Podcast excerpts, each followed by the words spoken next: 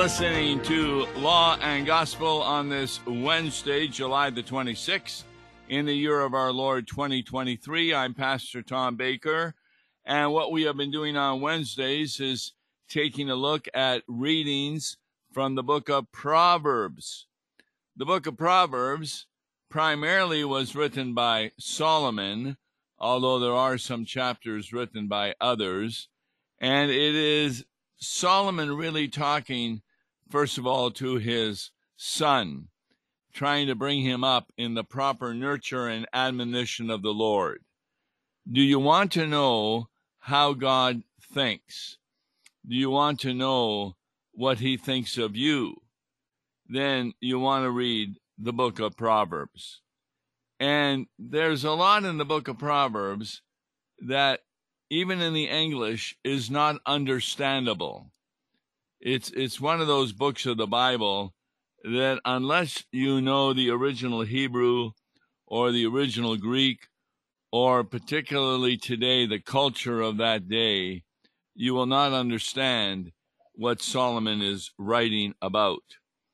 We're going to be looking at Proverbs 22 beginning with verse 17.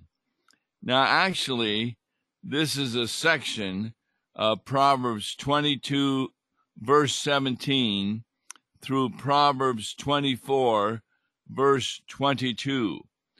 And I'll explain to you in a few moments why that is so important. These Proverbs also can be titled in certain ways. And this is Solomon's introduction to the wisdom of wise people. And so that's what we're going to be looking at wisdom of wise people.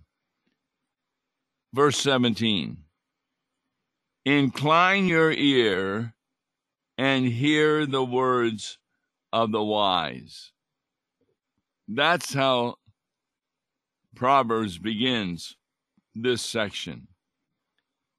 Incline your ear. What does that mean? Well, another way of looking at it is to extend your ear, or in very plain English, open your ear and hear the words of the wise. Now, when you go through the book of Proverbs, there are certain words that have a definite meaning.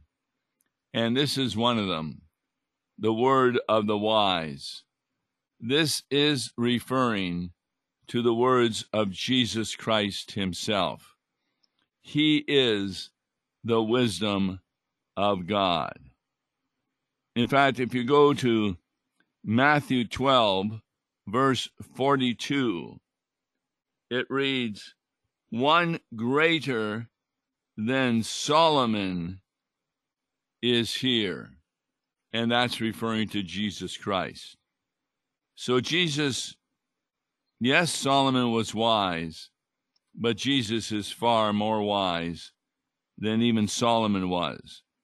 Remember, unfortunately, Solomon ended up marrying a bunch of women from other nationalities in order that he would not have to go to war uh, against their fathers. And we're going to see that in a few minutes.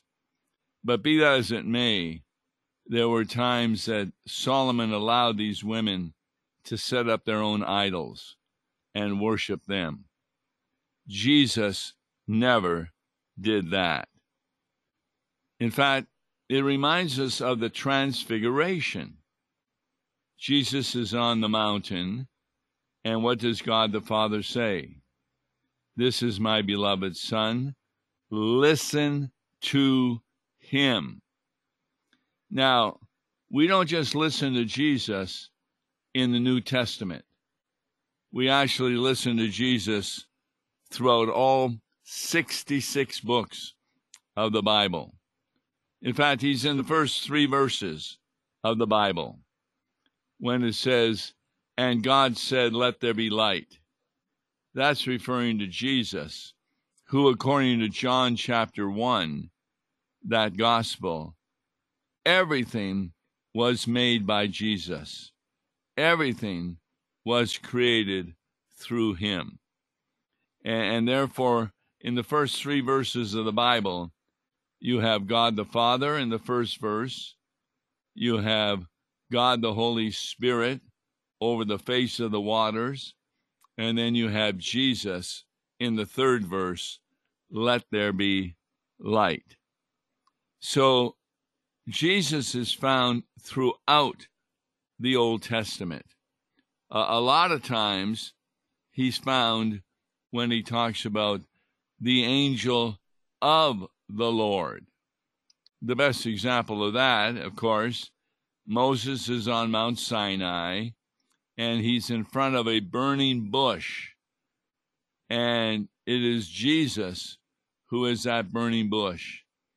He calls himself the name of God, the God of Abraham, Isaac, and Jacob. And he therefore gives the instructions to Moses to go to Egypt and free the Israelites from 400 years of slavery. Of course, Moses doesn't think he's able to do that. So God says, I will be with you. And of course, God sends 10 plagues to Egypt. And even when Pharaoh says, okay, we'll let them go, he changes his mind, chases after them, and the Israelites are really afraid because they're stuck between Pharaoh and the Red Sea. God opens up the Red Sea and allows them to travel through and when the Egyptians attempt to follow them, they are drowned in the waters of the Red Sea. Now, it's kind of interesting. When I was at the seminary, there was one professor there who said that the reason the Israelites went across the Red Sea is they were in boats and that the Egyptians could not follow them is because the Red Sea was very shallow, and therefore their chariots sank in the mud. And that's how they could not catch up to the Israelites. That's what one professor taught us. Uh, another teacher, uh, not at the seminary, said that, well, the water had turned to ice and so they went through on the ice and then it melted and drowned the Egyptians. Well, why don't people just listen to the Bible? God created two walls of water by the wind, and they went through the Red Sea and were taken to safety. So, God is the wise one it's very important that we listen to him. Verse 18 For it will be pleasant if you keep them within you, if all of them are ready on your lips. Now, you can't tell by the English, but you and your lips, is that referring to a singular individual or is it referring to the people of Solomon's day? You can't tell by the English. But when you look at the Hebrew, it's in the singular. What is Paul, I'm sorry, what is Solomon talking about? He's talking to his son it will be pleasant internally if you keep the words of the wise. In other words, within you, the word you is in the singular. This is instruction to his son, something that Martin Luther suggested that parents do in bringing their children up in the nurture and admonition of the Lord. Fathers, for example, should share with their children Luther's small catechism. Now, Luther himself wrote that, but he would read it often because he kept seeing things in it that he had either forgotten or that were really good for him. And so the catechism is something we also use in youth confirmation that's where youth may sometimes go to three years of classes, starting in grade six, seven, and eight, if there's a parochial school. And for adult instruction, it's not unusual that I've had adult instruction classes that went 15 weeks. Because until you start your adult instruction class, you don't know with whom you are speaking. And I've spoken with people who are not Lutheran at all, but they're not even Christian.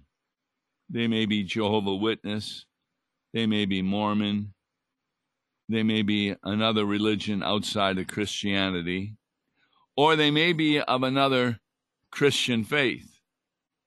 In the area I was living in for 28 years, the majority of people were either Southern Baptist or Roman Catholic. And it was a lot of fun because much of what they believed is also true according to the Bible. But then we could give them insights into what they were unaware of. And that is why it became pleasant for them internally to keep the words of the wise within them. In fact, when you go to a funeral, you may walk into a funeral of a loved one and feel very sad and in grief. When you leave the funeral, you still may have grief, but you now have a grief that also has a sure hope.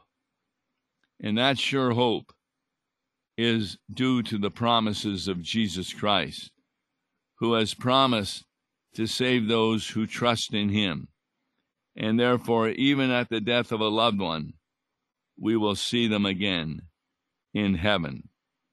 That is how the wisdom of God becomes internally pleasant within us. And it also says in verse 18, if all of these words of wisdom are ready on your lips, and the word your again, singular or plural, it's in the singular. Solomon is talking to his son that he wants his son also to be ready. In other words, to share the message of Jesus Christ with others. Now, this occurs as a child is brought up in a Christian family, attending Sunday school, attending church, attending vacation Bible school, having Bible studies at home, led by the parents. And then they are ready on their lips. In fact, when we had vacation Bible school, we would encourage those in our Sunday school to invite their friends and neighbors in order to come to Vacation Bible School. And we would have a wonderful time. It was usually done on a Saturday where we would have lessons from the scripture, and then we would also play various games. We could play hockey, shuffleboard, etc. And then also we would have pizza at the end of the class. And their parents were invited to come. We had a chance to talk to their parents. And also, some of those children became also members of the congregation. So, verse 19 is very, very important. The English goes this way that your trust may be in the Lord. Now, when you look at other languages, they have different ways of emphasizing something. And in this particular Hebrew, what they emphasize is the opposite of what the English says. The English says that your trust may be in the Lord, but the actual Hebrew reads, In the Lord may your trust be. This is because you are extending and inclining your ear to hear the words of the wise. It is the essence of the Reformation that we are not saved by our works. It doesn't say that you may be in the Lord because of your obedience. No, that would be law. And nobody is sufficiently obedient to save themselves. But to be in the Lord means that you trust Him. The word trust is just another way of saying faith. And that comes about by the gift of the Holy Spirit, particularly in baptism.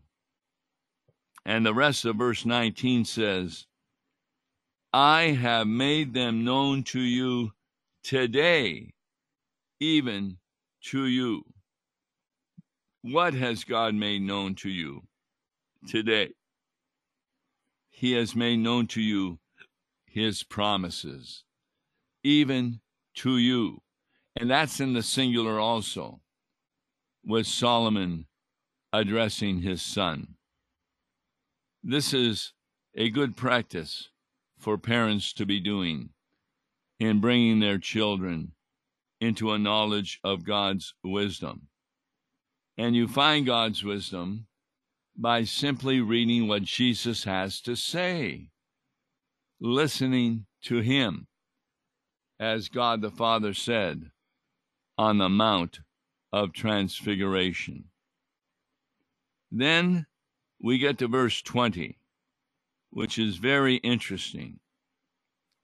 Have I not written for you thirty sayings of counsel and knowledge? What is that talking about? Well, there were 30 sayings of what's called the wisdom of Amenemope. Amenemope was an Egyptian, and he wrote how to be kind to your neighbor, and also he had how to be wise with other people.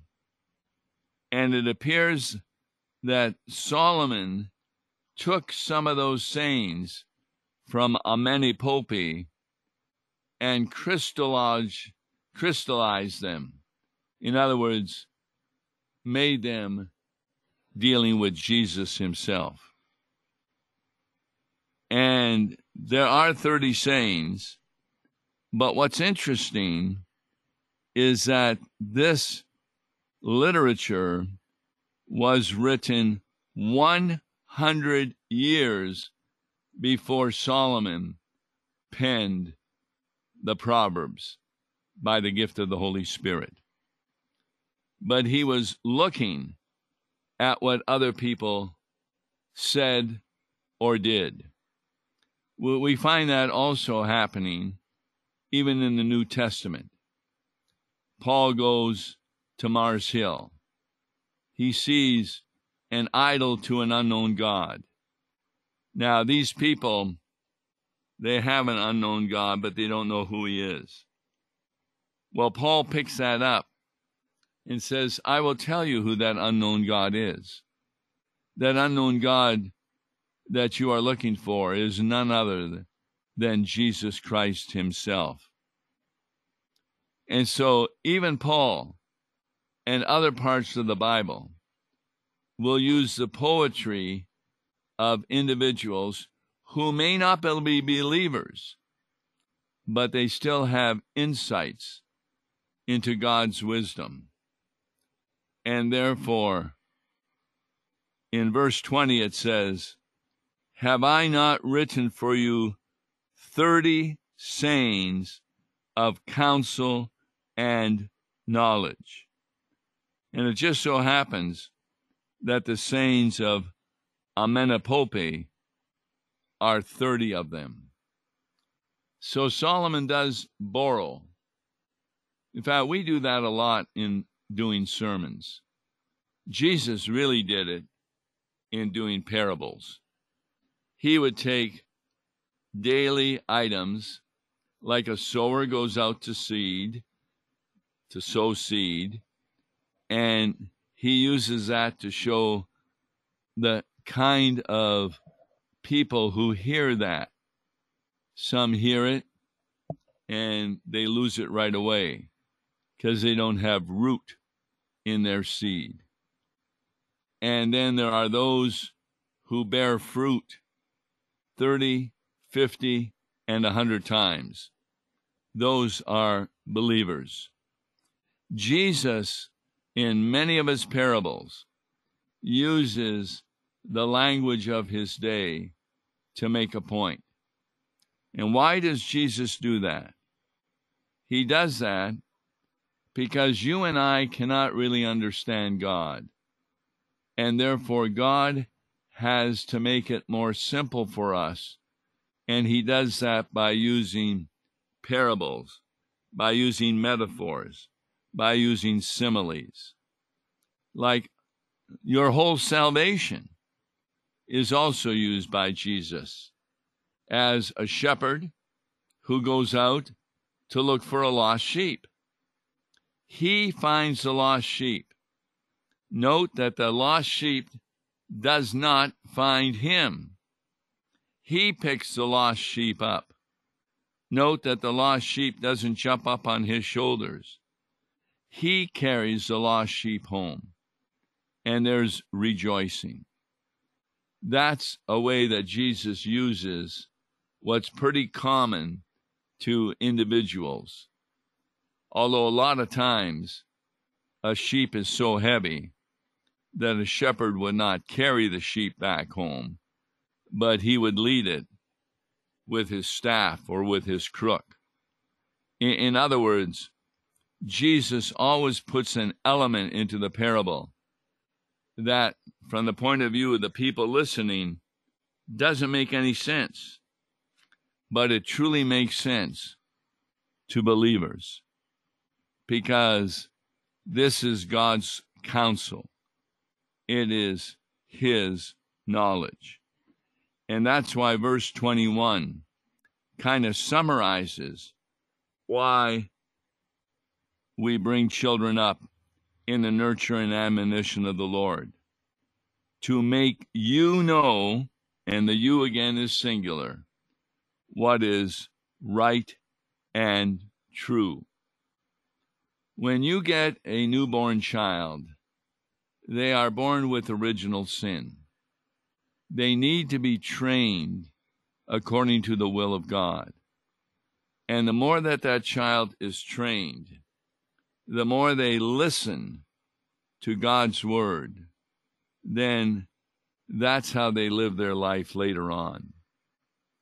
For example, we had three children, and as they were growing up, while they were occasionally naughty or disobedient.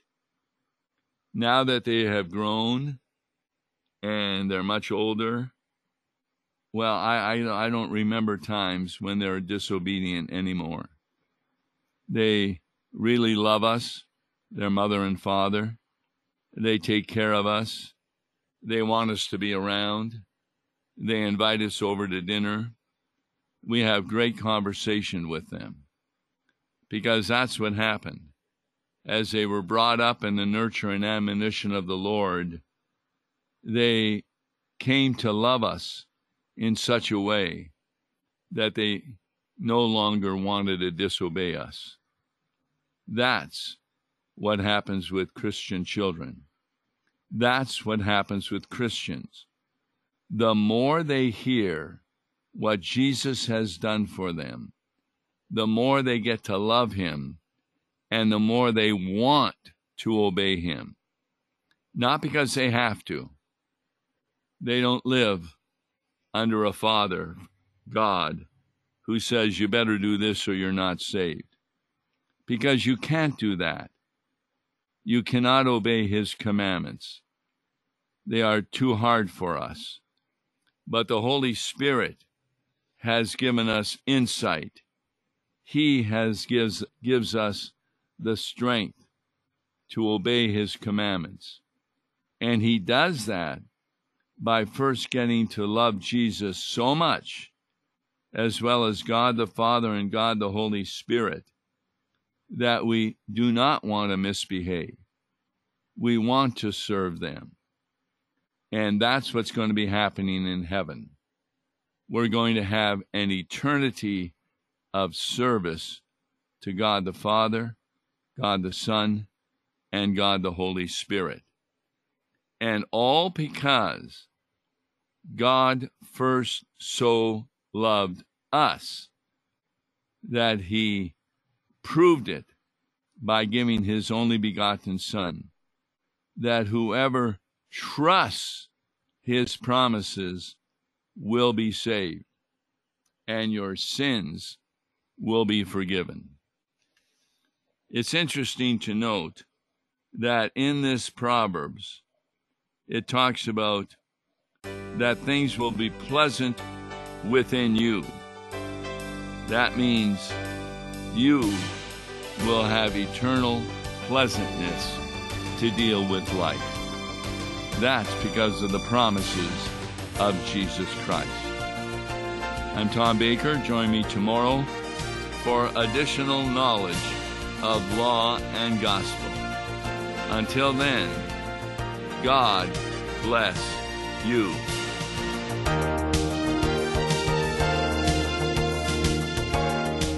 Listen to Law and Gospel each weekday morning at 9:30 on KFUO. For a tax-deductible gift to Law and Gospel, please make your check out to Law and Gospel and mail to Law and Gospel PO Box 28910, St. Louis, Missouri 63132 or call toll free 1-877-267-1962. Views and opinions expressed on Worldwide KFUO may not represent the official position of the management or ownership of KFUO, the Lutheran Church Missouri Synod. If you'd like to comment on programs or topics heard on Worldwide KFUO, write us at KFUO, 1333 South Kirkwood Road, St. Louis, Missouri 63122. You can also leave a question or comment on our comment line at 314 996 1542. We are the messenger of good news, Worldwide KFUO.